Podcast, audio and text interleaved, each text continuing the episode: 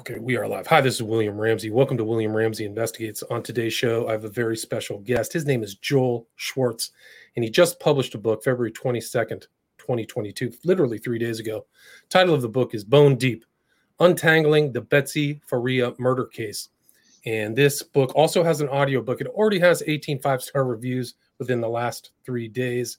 And it's hard to get, I guess, in the in the St. Louis area. So, so uh, Joel Schwartz has told me Mr. Schwartz has spent 30 years exclusively as a criminal defense lawyer in the St. Louis region as a principal in Rosenblum, Schwartz, and Fry, one of the area's leading law firms. He has handled nearly every type of criminal case in state and federal circuit courts and appellate courts in Missouri, Illinois, Michigan, and Iowa, and has represented clients in California, Colorado, Texas, Arizona, and Nebraska.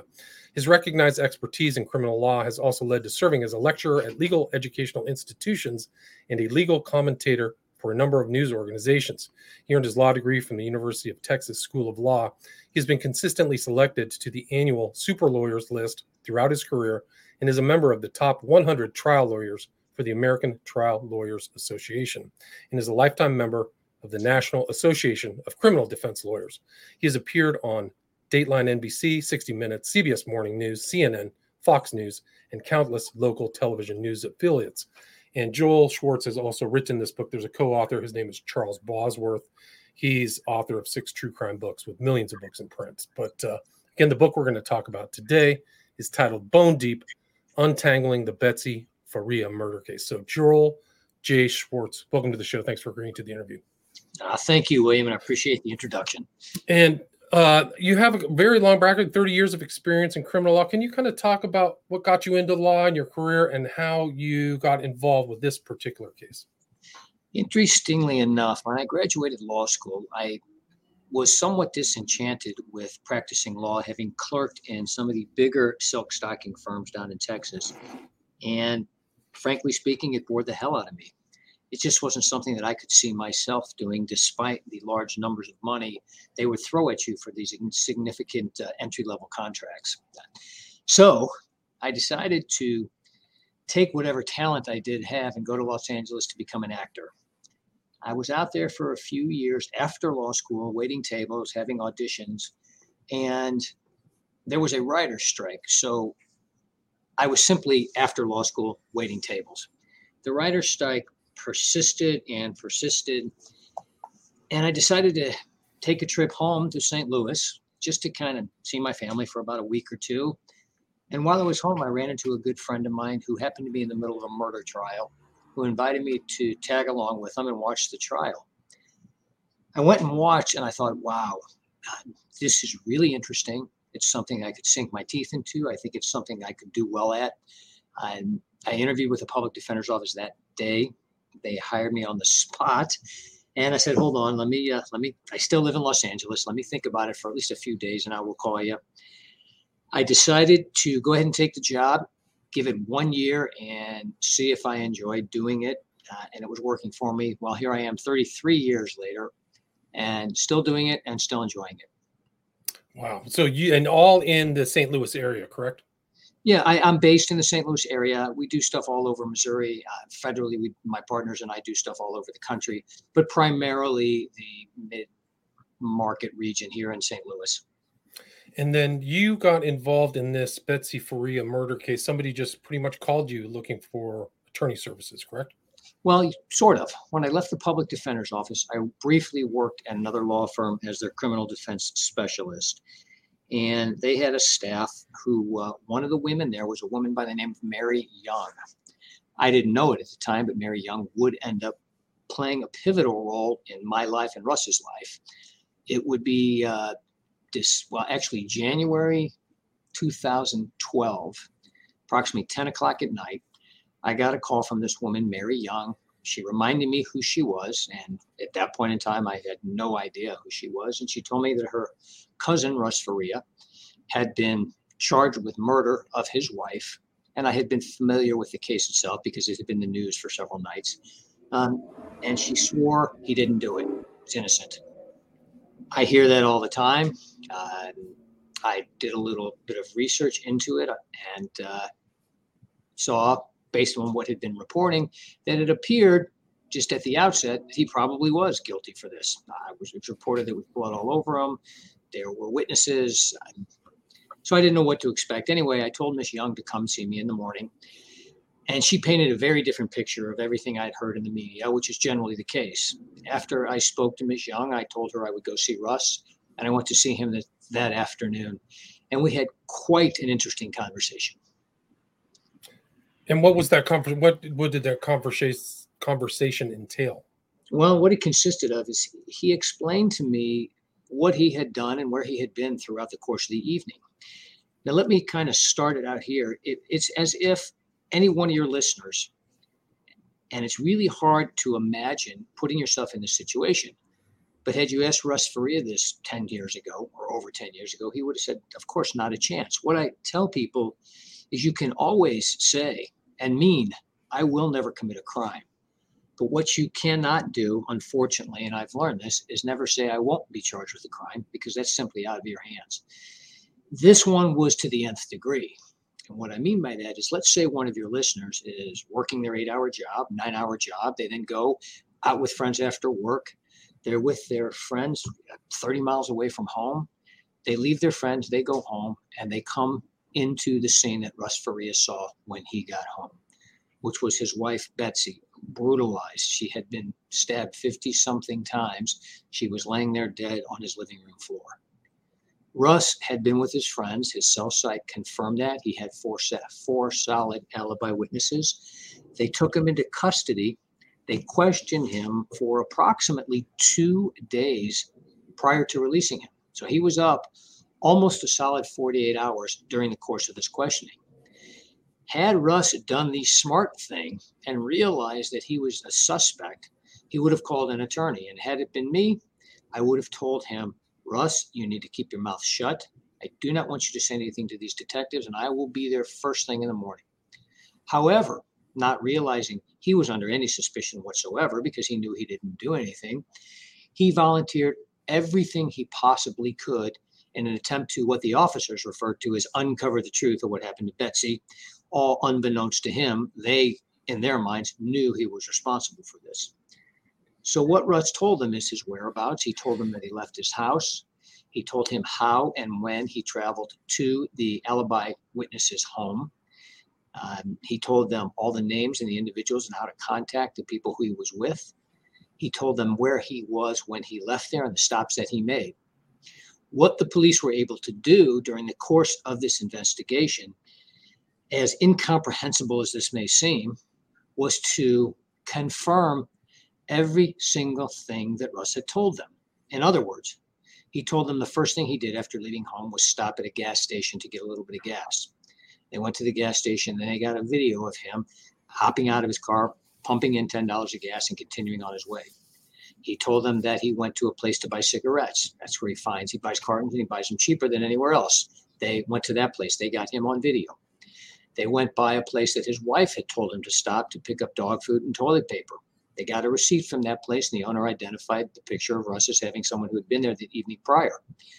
Uh, he stopped at a, uh, a QuikTrip, got some lemonade right before he was at his friend's house. Interestingly enough, he was captured on video at all these places wearing the exact same clothing that he was arrested in approximately four hours later. Wow. More interestingly, is they were able to do an emergency subpoena for his cell phone and cell site information, which also confirmed his travel to and from his friend's home. Additionally, while he was still in custody, they went and they spoke to the four friends that he was with as to his whereabouts and his actions during the course of the time that he claimed that he was with them. All four of them independently and separately confirmed exactly what had occurred and that Russ had been there all evening. Finally, during the course of their search, they found an Arby's receipt crumpled up in the back seat of his car, along with a couple Arby's roast beef empty wrapping paper. And it told the exact same time that he it told the time that he had left his friend's house and stopped at Arby's to get a couple of sandwiches prior to heading for home. Once he told me this story, I like to go into these things with at least um, a modicum of believability as well as uh, let's call it at least a little bit of suspicion as far as what my client's going to tell me. The story Russ told me had it been untrue, was so easily disraveled or unraveled if it were a lie that I, I thought, you know what, this guy just doesn't seem to play the part of a guy who just brutalized his wife. He certainly is telling me a story that I'm going to know whether or not it's true within a matter of 48 hours or 24 hours, to which I was able to confirm all the information. Interestingly enough, he told me about a woman who had dropped off his wife. Um, and it was somewhat unexpected because he was scheduled to pick up his wife on the way home, but this woman sort of insisted on bringing her home. I didn't think much of it at the time because certainly he didn't think much of it at the time. But the woman we're talking about came to me eventually, and she, her name is Pam Hupp. Pam played what you could call the most integral role in this case or any case that I had ever seen. Right. It's really remarkable. And initially, when he found his wife, he thought she had committed suicide, right? So he was under the impression that she might have done that to herself for at least a couple days, Russ, Russ Faria, right? Russ had no idea of anyone in this world who would harm what I've learned. I've now learned that his wife, she was as friendly as can be, and nobody could think of her having any animo- any enemies nor animosity toward her whatsoever. Um, the call to 911 was, I could quote almost verbatim, I just got home and my wife killed herself. So the police took that as Russ Faria trying to be a little too smart and trying to deflect or distract from the truth that he killed his wife. What they failed to do was step back and analyze the situation and understand why he said that. And the reasons he said it were relatively obvious. First thing is he was in shock. She was dead.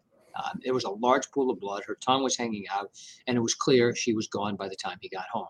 So that's what he walked into at approximately 9:45 on a Tuesday night.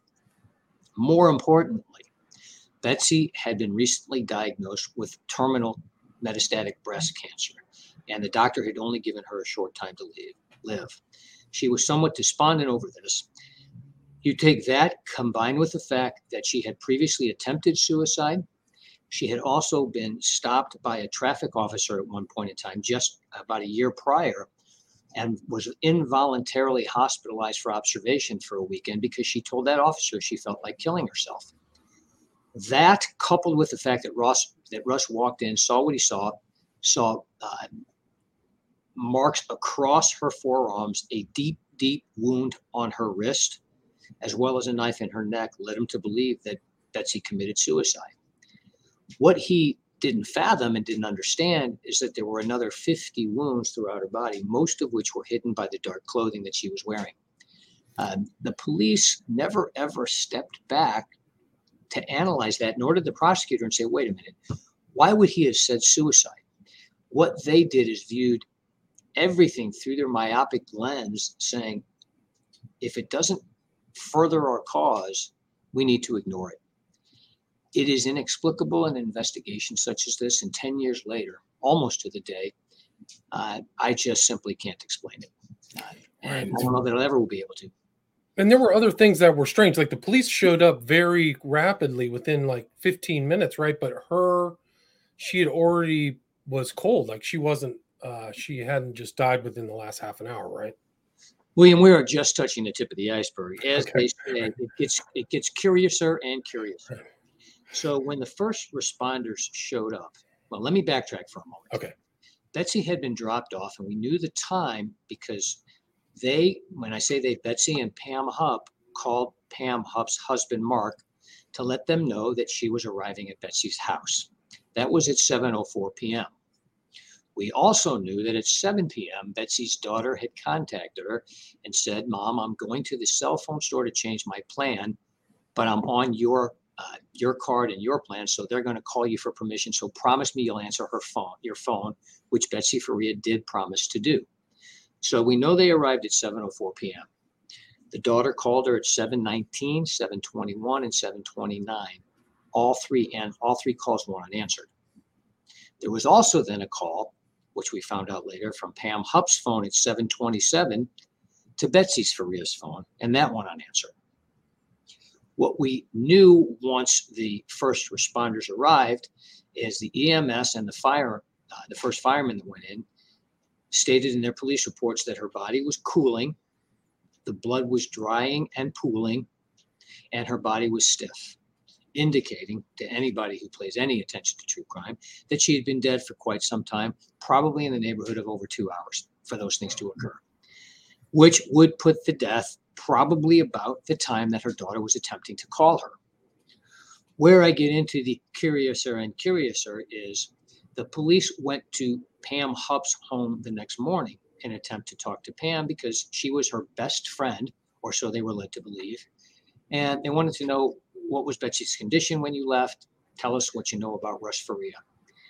Pam took this opportunity, led them down the primrose, primrose path, where I can't understand and explain to any of your listeners and it goes into in much much greater detail in the book is the statement that pam gave to the police what they found out in an initial three and a half interview in a three and a half hour interview was this.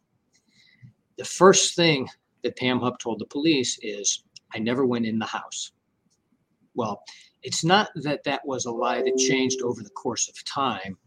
That's a lie that changed over the course of moments. She immediately changed her story and said, Well, I did go in, but I simply went into the foyer. That then changed to, Well, I went into the living room and then I went into the kitchen to help her turn off the lights, ultimately becoming, I went into the bedroom as well. And those were all places that evidence claimed to have been located. So we've got a little method to Pam Hupp's madness if we read deeper into the things she's saying, specifically the lies she's telling. One lie that stood out was they asked her if they could see her phone and she showed them her phone and they saw that call that I just spoke of at 727. And they said, Well, why did you call Betsy at 727? And she immediately told them, Well, I called her to let her know I was home safe because she lived about 35 minutes away. Well, it doesn't take a rocket scientist to figure out that if you get there at 704 and you go inside the house and you spend some time with her, and then you call her at 727, you're not home safe. You're certainly not home unless you're flying a rocket ship. So the officers on tape questioned her about it. And she said, Well, what I meant was I was almost home, which over the course of this interview evolved into I was home free, meaning I knew where I was at this major artery. Ultimately, I subpoenaed her cell site information to find out she was nowhere near any of the places she claimed. She was either at or still in the house, I would venture a guess, with Betsy Faria. And the reason we don't know exactly where she was is because this was a semi rural area. And cell site, if you're in an urban area, cell site can precisely put exactly where you are, right down to the foot almost. In the urban area, it's more like a pie slice. So I could put Pam Hupp still within that pie slice within the vicinity of Betsy, Betsy's home when she claimed that she was home safe.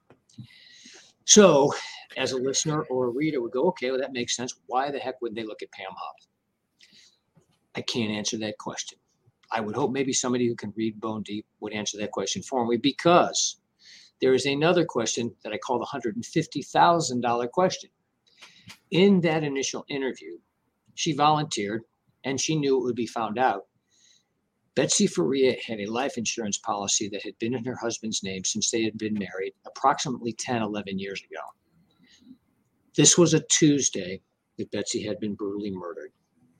The Friday before, she inexplicably changed the beneficiary of her life insurance policy to guess who? That's right. Pam. Right. We don't know why she did it. All we know is that they were at a library together, and a librarian said, There were two women here that matched those descriptions, and I watched them sign something. I don't know what it was. All I can tell you is the blonde woman, who happened to be Pam, seemed to be in control of everything. Given the factors that I've just stated, amongst many, many, many others, it is inexplicable as to why there was not some detective who said, okay, let's hold on. Let's step back. Let's take a look at this thing because this guy, even though he tried to lie to us about suicide, he's got an ironclad alibi. We checked his cell site. There is not an expert that I questioned on the stand who denied the fact that whoever did this would have blood all over them. There was not a speck of blood on Russ Faria, with the exception of some slippers that suspiciously were found in the back recesses of his closet that did in fact have blood on them and i can get into that down the road or you can read bone deep and there are pictures of the slippers and you'll see what i'm talking about as to why i always believed that russ faria was framed Right. So it's really incredible. And she had this woman, Pam Hupp, had a background in life insurance, right? Like once the research kind of went in, like, isn't this strange that she's the beneficiary when she has been selling or been involved in doing paperwork for life insurance for the last decade? It's like that. It, it's more than suspicious to me. yeah. It's enlightening. And it's enlightening in the form and the fashion that they did it. Somebody who does that, who's concerned about it, doesn't do it at the library. You go to the life insurance office, you get the notary, and you have an actual witness to the documentation. This piece of paper did have Betsy's signature, as far as we can tell, but Betsy had told close friends of hers that she was meeting Pam and she was meeting Pam's for reasons that she didn't tell anybody, but she was uncomfortable about it and didn't want to go see Pam. So, knowing Pam as I now do, I know that there was some form of coercion if she got Betsy to sign it. She threatened her to sign it because this was only four days before. And I know she knew she had to carry out this murder quickly, or the family and Russ would find out that the beneficiary had been changed.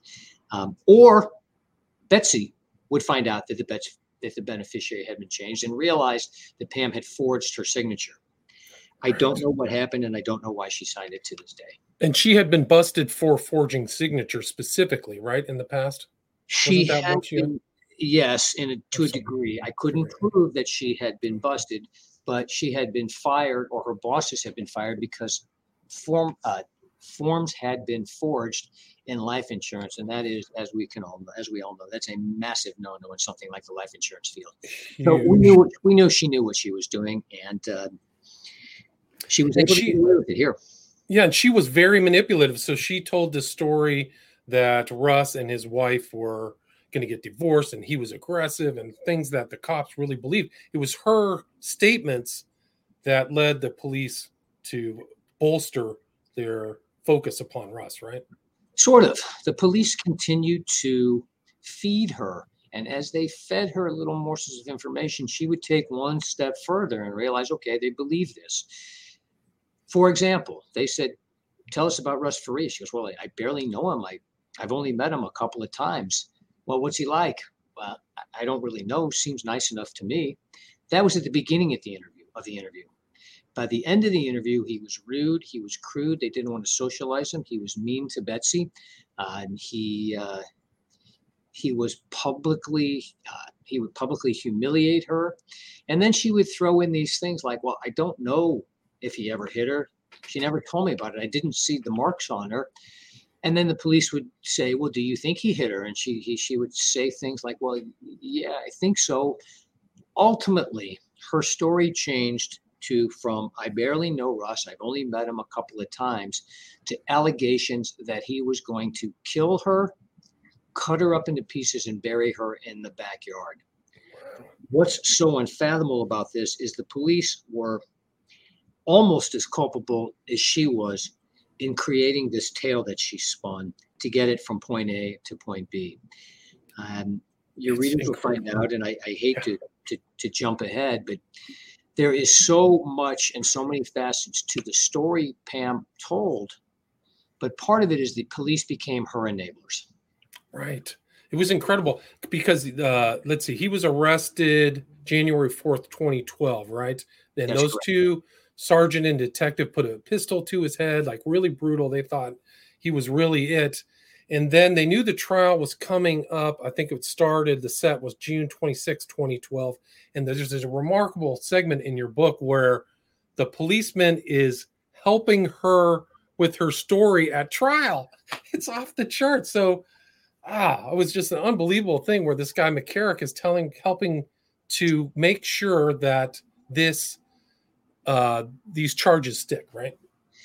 Anyone who reads the book, who's talked to me, who's listened to the audible, they say they want to take their headset off or take the book and slam it against the wall when they come to these parts. The officer is feeding her information, telling her how to testify, telling her what she should do to make things look better at trial. Ultimately, when we go to trial the following November, she does these things. She testifies as such. Now, all those things that I've told you, jury didn't hear about. That's where this story became so blown up. It became national news because it was such a miscarriage of justice. The jury was unable to hear about Pam Hupp being the insurance beneficiary. They were unable to hear about the lies she told from the fact that she lied about where she was when she made the call to Betsy, that I could show the cell site information as to where she was, that I could name her as a suspect. That's where this thing got so murky. The way I like to look at the judicial system and like to hope that it works is there are stopgaps contained within the system. In the course of an investigation, a detective, one of them, somebody, and there were so many involved, is going to step back and say, folks, I don't think he did it. Or, you know what? Maybe I do think he did it, but our responsibility as these officers is to do a complete and thorough investigation. And we need to look at this woman because she had motive, she had opportunity, she's tell to continue to tell us lies. Well, that never happened. For example, they never once confirmed what Pam Hupp was wearing that night when she was with Betsy. To this uh-huh. day, it hasn't been done. They went to Pam's house. They did ask her what she was wearing, and she gave them some clothes and told them. That was never confirmed. They never confirmed the condition she was in or when she arrived home with her husband. They did go to interview her husband, but during the course of the interview, they sat them together they began to ask her questions. And by the third question, literally, question number three, Pam interjected and Pam started talking about bad things Russ has done, about kicking the dog and about throwing water on his daughter and things of that nature that had no relevance in the investigation whatsoever. Things like that in and of themselves should have clued the police into who is this woman and why is she trying to convince us that Russ Faria is guilty. And again, those things never happened. Uh, but you you sensed. I mean, you have a sig uh, there with your son. Even your son sensed something was wrong, but nobody else did, and you had to depose her, right? Before the trial. Can you talk about that? yeah, I, I, well, again, I got the opportunity to pose her, and, and Pam is the master of lies. She cannot answer a question. And again, and I'll give you an example in just a moment, but uh, you had just alluded to my son. When I got the discovery in this case, it was multitudes. It was a mound of paperwork. And I read through it and I finished reading it. And as I was reading it and going through it, I thought, okay, you know what? I'm going to go meet this prosecutor. I did not know her. And I'm going to talk to her. And this is done. This case will be dismissed because it's clear not only he didn't do it, he couldn't have done it. So my son was in seventh grade. And I do go into this deeper in the book, but he said, Dad, can I help? And it was cute. Not he had never sat down and reviewed a police report with me. I thought he'd last about 30 seconds, but he sat there and he read and he read and he read. And after about 30 minutes or so, he looked up at me and he said, Dad, I know who did it. And I said, Okay, who? And he said, It was that woman, Pam Hupp. And I said, Good job, son. I, I looked at him and I thought to myself, the seventh grade boy read this, their reports, knows exactly what I know, Yet there is not a police officer in this entire investigation who has said anything about Pam Hupp being responsible. Nevertheless, I knew I would go talk to the prosecutor. Her name was Leah Askey. We'd sit down, cooler heads would prevail, and that's the second, second stopgap in the system. This case will be dismissed. Well, she was convinced it was Russ Faria. And I said, How? When? And that became the major error in this investigation. They did it exactly the opposite as every police officer is taught, and every investigator is taught, and every who done it goes to. They decided they knew who did it. They simply needed to figure out how and when. And they never could, and they never did. And had I gotten a fair trial, Russ Faria never would have gotten convicted in this case. What happened was we had an inexperienced judge who had no idea what she was doing and decided to keep this murder trial. And she had never tried a criminal case. So we got to the trial, and the judge precluded me from cross examining Pam Hupp about any of her what they call prior inconsistent statements. She precluded me from going into the phone calls, the cell site, the insurance. All of these things are merely the tip of the iceberg as to what I was precluded in, from going into. With all that said, the state still could not prove that Russ Faria could have done this. So we got through the evidence, we got to the closing argument, and I have never seen anything like this in my life. The prosecutor got up and spun a tale that I, I still to this day can't believe. In her tale, she accused the four alibi witnesses of being complicit with Russ Faria in a deep seated, long standing plot to kill Betsy Faria. It was inexplicable, it was unethical. And unfortunately, it was effective. Russ Faria was convicted of murder in the first degree and sentenced to life without parole, meaning he's never eligible, he dies in prison. I vowed at that point in time to do everything I possibly could to make sure that Russ got out of prison and that the Betsy's death was Betsy had received justice. Little did I know at the time this Pam Hupp was not this suburban housewife who managed to kill her friend Betsy. It went much, much deeper than that. And again, all these things go into detail in the book, but let's just say Pam was the last person with at least two other people, one whom she inherited money from, specifically her mother. And there was another time after this, I was getting effectively, uh, I was getting through to the U.S. attorney, and they were taking a new look at this case, and Pam Hupp was being investigated. And she went and she killed again in an attempt to frame Russ Faria again. And once again, I had to take Russ Faria to the police to deal with that to show that he couldn't have possibly done this. It's um, incredible. Yeah. So, I mean, it's it's so amazing that they didn't key into all this stuff. And you said that even in her interview with the police, she's making inconsistent statements and things that are contradictory, like super suspicious. And she like showed up at the funeral of her friend and like made a scene. There was just so many suspicious things that happened that should have keyed off, keyed into. Somebody should have keyed into it. Yeah, and I I don't understand, and I do my best to lay it out there for the readers in Bone Deep, and they can come up with their own conclusions. What I did do is I looked into the relationship between the police and the prosecutor, between the prosecutor and Pam Hupp, and I couldn't come up with. I, I, would hear rumor, I would hear innuendo, but there was nothing I could come up that had any real teeth to it to indicate that there was a relationship that existed in order to justify their actions, and they're ignoring an investigation of Pam Hupp. Unfortunately, they never did an appropriate investigation of Pam Hupp. Um, and they're un- and again, it's unfortunate, but you simply can't go back. The first 24 hours, 48 hours in the course of a homicide is by far the most important. And they messed that up and they couldn't have screwed it up any larger than they did. And it was all laid out there for them on a silver platter. It was like a, no offense to fifth graders, but it was like a fifth grader planned a murder and then got away with it with the ineffectiveness of these detectives. The frightening thing about it is what I what I led off with is Russ was a worker. He worked, he went out with his wife on weekends. He spent one night a week with his friends, and that was kind of his life. It's just frightening to think that you could go home and experience one of the most grisly things you'd ever seen to somebody who you truly loved and not even be allowed to grieve, be taken into custody, and then charged with being the one who did it when it was just so obvious on its face that he had nothing to do with this.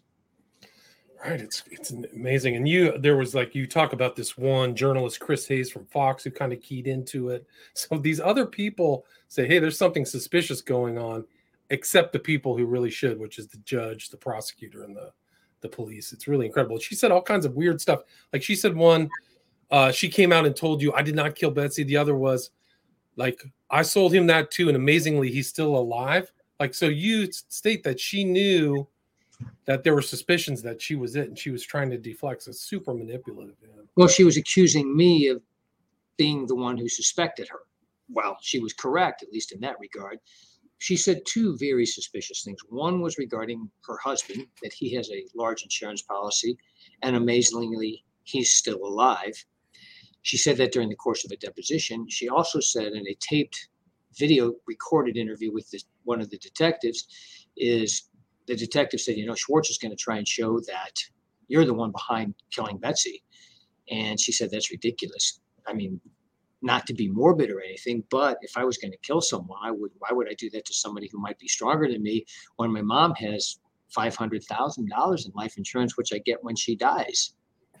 Um, just off, really off base, but yeah, but like it shows that she's thinking about that. Like, well, yeah, we we didn't know it at the time, but her mom did die falling from a third floor balcony of her apartment of her uh, senior residence and what we do know is Pam was the last one with her, and Pam lied about her manner of death during the course of my trial. I venture a guess that Pam had something significant to do with that death. She hasn't been charged with it, and I certainly can't jump to the conclusion that she did. However, that's now two people who she inherited from, who she was the last person who died in a violent manner. I think you put two and two together, it's real easy to come up with four here. Wow, it's incredible. It's an incredible book.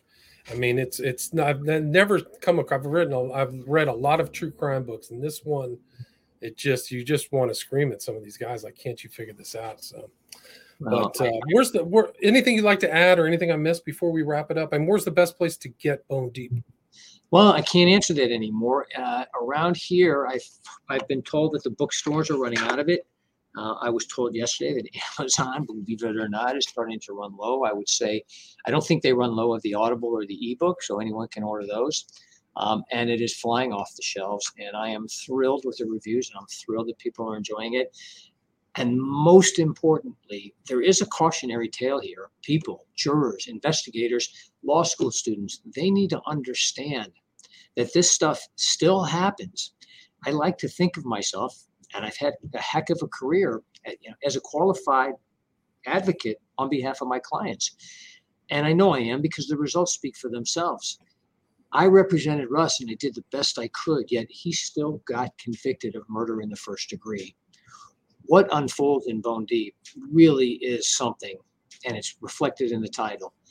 I untangled this case, and that's not my job. I'm not the one who needed to do that it was just laid on a silver platter. So I hope everyone reads it. I hope they enjoy it. And if anyone wants to contact me and discuss it, I can be reached at joeljschwartz.com and I will respond to anybody who wants to discuss it. Um, and I'm happy to do it. Excellent.